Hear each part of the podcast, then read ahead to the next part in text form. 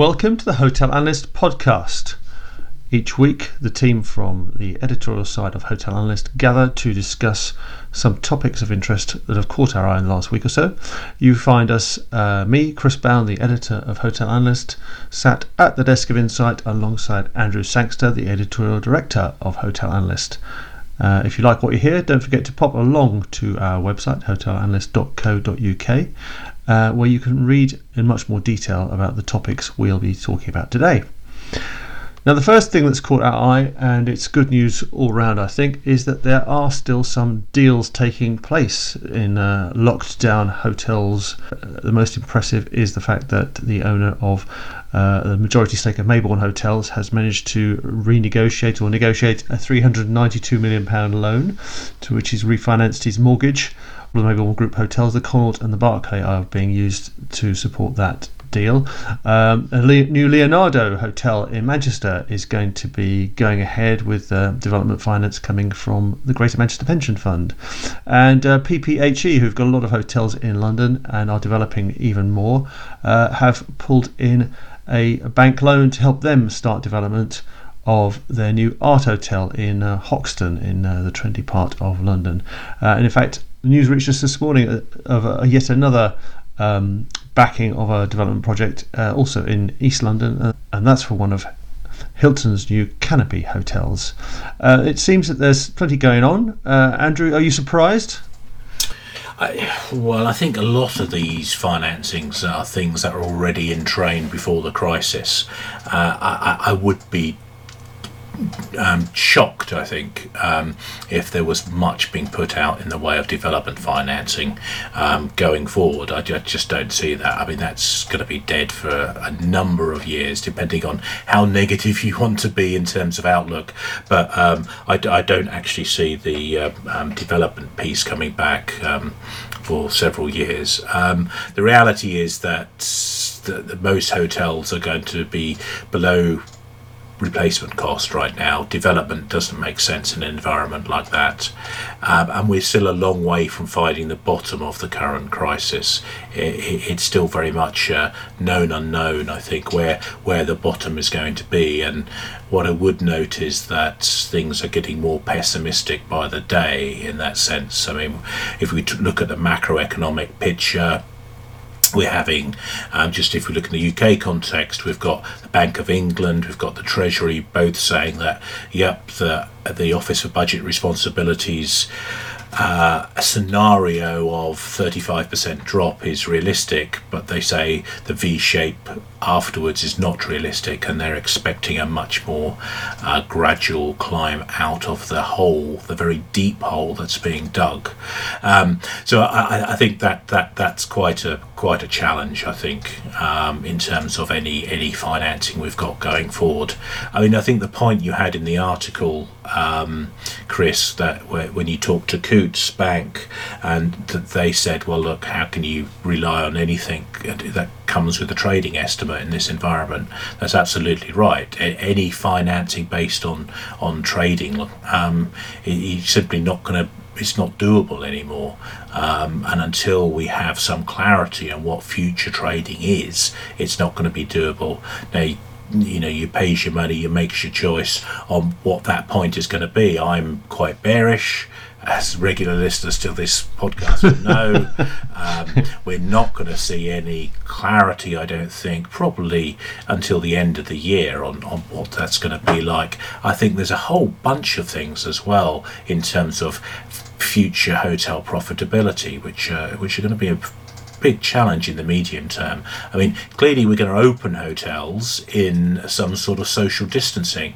Well, what's profitability going to be looking like? Well, you know, you're not going to be able to pack people in to restaurants. You're going to have to bin your buffets. You're going to have to have table service. You're going to have to be very careful how many guests you have to avoid any overcrowding or packed lifts. I mean, there's going to be some properties which simply are going to be unable to open in in a social distancing environment. Um, maybe they simply haven't got the lifts, they haven't got the the right um, space areas. Um, there's a whole bunch of challenges which are going to come forward, and we're only just beginning to get a sense of what that's going to be, and it's going to take quite a few months before we get that. And as we've repeatedly said, it's a vaccine, it's um, testing so that we know who has and who hasn't got the virus, which is going to be absolutely vital. We have to have all of that stuff in place before we get back to anything like business as usual. And that, unfortunately, is 18 months more realistically two years away. Now let's look at another part of the operational real estate landscape, but one where buildings feature desks rather than beds, uh, and that's the uh, serviced office sector. Um, famous and uh, ever so sexy for the last couple of years because of the rise of uh, that exciting newcomer WeWork which of course told us all that it was a tech company, but actually it was really a property company. And as the world's come to realise that, so WeWork's fortunes appear to have waned and uh, are even looking worse now with uh, the coronavirus lockdown because almost nobody wants to rent a flexible serviced office right now. Um, Andrew, you see some real problems com- coming to this space. I mean, what we saw, what we had a look at in our perspective this week was that uh, you know, IWG, or used to be known as Regus, is uh, is still kind of battling it out there, and in its 30th year has been through previous downturns, so should be best place to cope with this one. Whereas the um, the up and coming new newcomers in the space are looking like they're kind of uh, the tide's gone out and they didn't have much on. Yeah, I think it's a real paradox uh, in, in, with players like the the co-workers right now. Um, at first sight, in the trading environment is terrible. Who on earth would want to be in this business?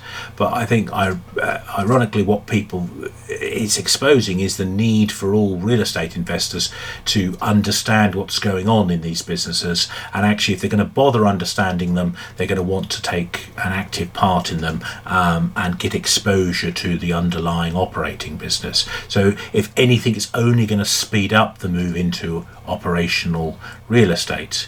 Now, my favourite thing on, on, on this has been that we've had this spate of co living and co working, and people have talked about it. It's been co everything these days, and I don't think they thought about it was going to be COVID. Um, that was, that, that, yeah, boom, boom. Um, they, they, they just didn't see that one coming. Um, but I think the reality of what the virus is going to do, the impact of the virus, is that it's going to speed up changes which were taking place anyway. And we're, we're about to talk about. Um, OTAs in the hotel context, and certainly I think one of the aspects that's going to speed up, uh, particularly in real estate, is digitization, and I think the the, the digital trends which we're just beginning to see, you know, prop tech and all of these funny jargony words. Um, that's only going to accelerate, I think, um, in the post-COVID world. The the other one here, um, which I, I, I, think we which we, we, we need to look at is, is this notion of um, more focus on operational real estate and, and the push into that um, and the push into having more flexible arrangements. And in, specifically in terms of opera, in terms of flex offices um, what you're going to see are uh, the historically blue chip clients, you know, the accountancy practices, the law firms,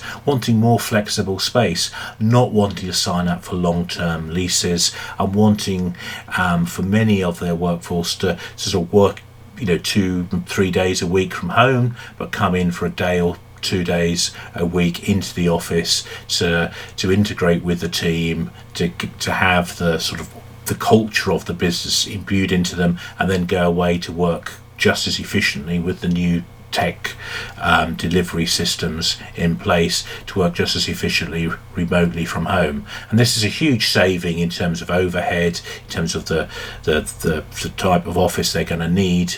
Um, but they'll be prepared to pay a little bit more for those tenancies and I think we're going to see the, the growth of, of flex office provision greatly accelerated by by this change.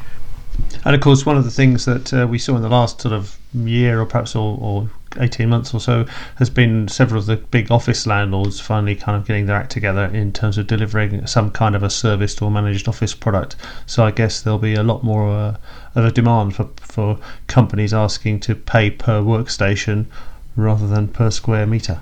Absolutely, and I, I think this is this is why the the real estate owners are going to have to have a a much greater understanding of what's going on inside their buildings and get involved in that because these these new models um, re, you know have much greater risk much greater exposure as we're seeing right now but potentially there are greater returns in there. And if you're an investor, you're going to say, well, actually, why don't I just go and own an operating company, or at least invest in that operating company to to maximise my um, uh, returns it, it, by, through this investment.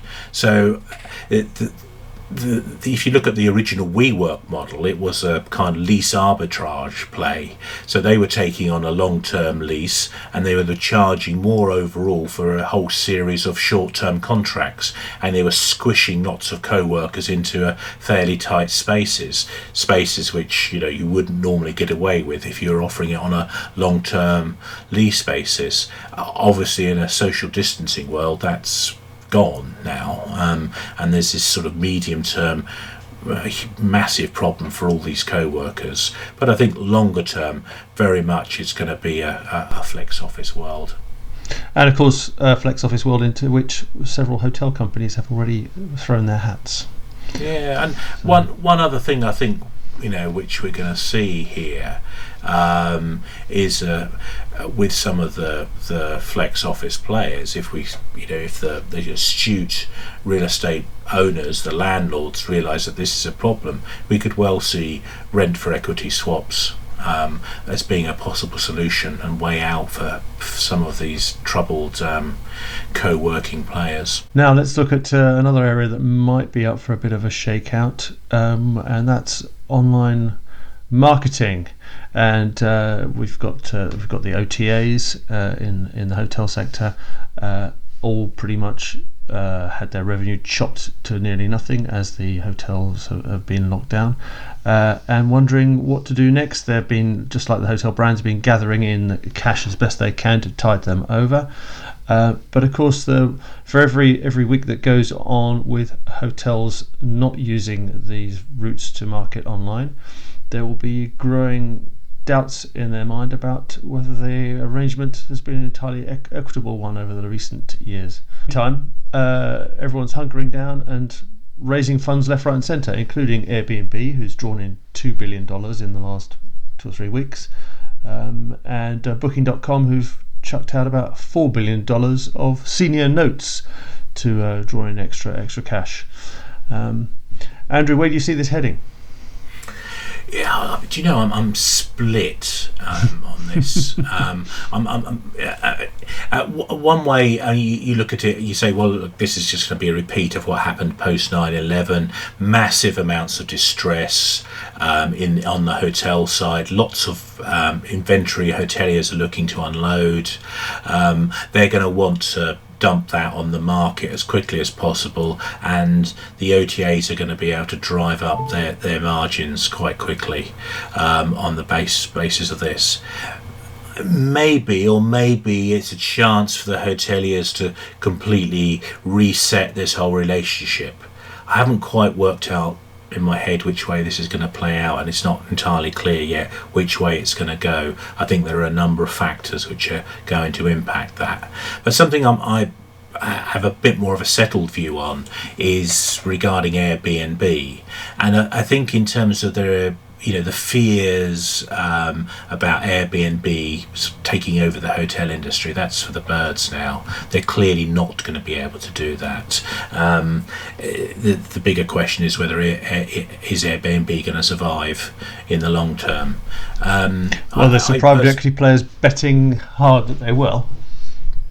Mm, moderately. I mean, you could see it as a bit of a punt, you know, um, that um, if you look at the structures they've put in place in terms of its senior debt, Um, they're top of the pile. Um, it, you know that there could be a punt to sort of say, well, look, if they're going to go bang, I'd like to have first dibs on Yeah. the pickings that's that's out there. I mean, there's going to be value there still. The brand, the Airbnb brand, has great consumer reach. I mean, it, it vies with Hilton as being the strongest brand in our sector, um, and that's off the back of a decade, you know, barely a decade of trading. So, it, you know, they've done very, very well, and uh, you can't. Um, uh, you know, you shouldn't knock it for that success. Um, but I, I, I think the the valuation it was sitting on sort of thirty billion plus. That's long gone. Um, you know, there was a notional valuation of eighteen billion in these in these restructurings, uh, or this this debt that's been offered there. Um, but I, again, I think that's way way too high uh, for what it currently is worth.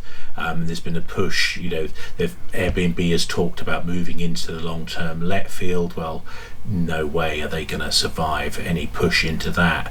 And they've got to work out exactly what it is they're going to be doing.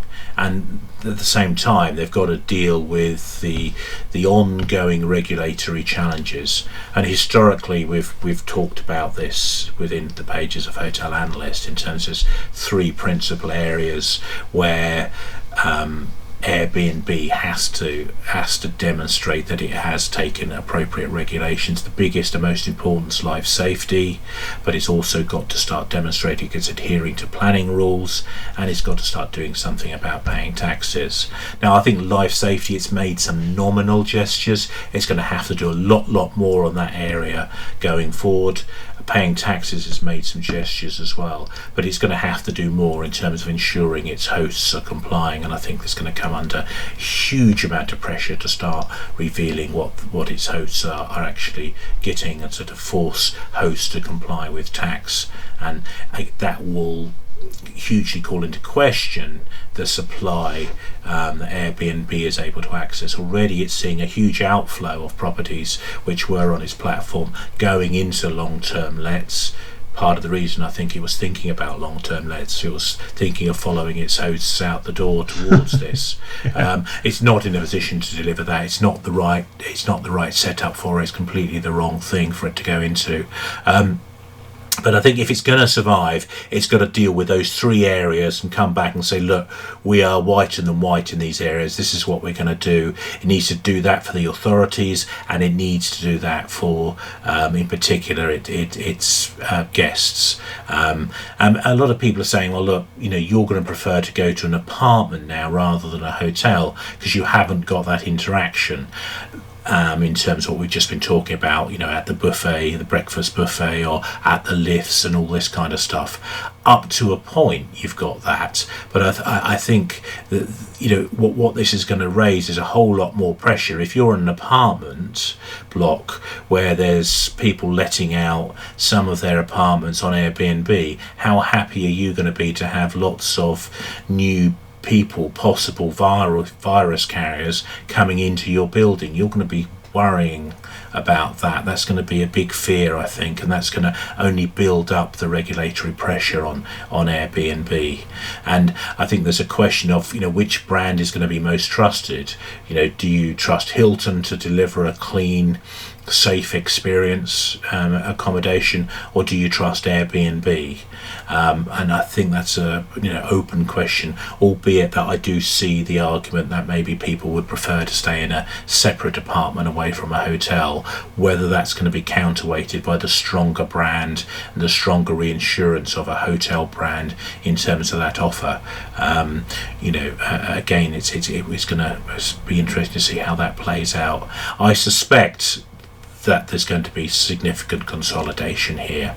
Um, I suspect that what will happen is if you look at the future of Airbnb, it's not going to be an effective competitor to the other three big online travel agents. So you've got Booking.com, by far and away the biggest. You've got Exper- uh, Expedia, which is having its own set of troubles right now, and you've got Ctrip.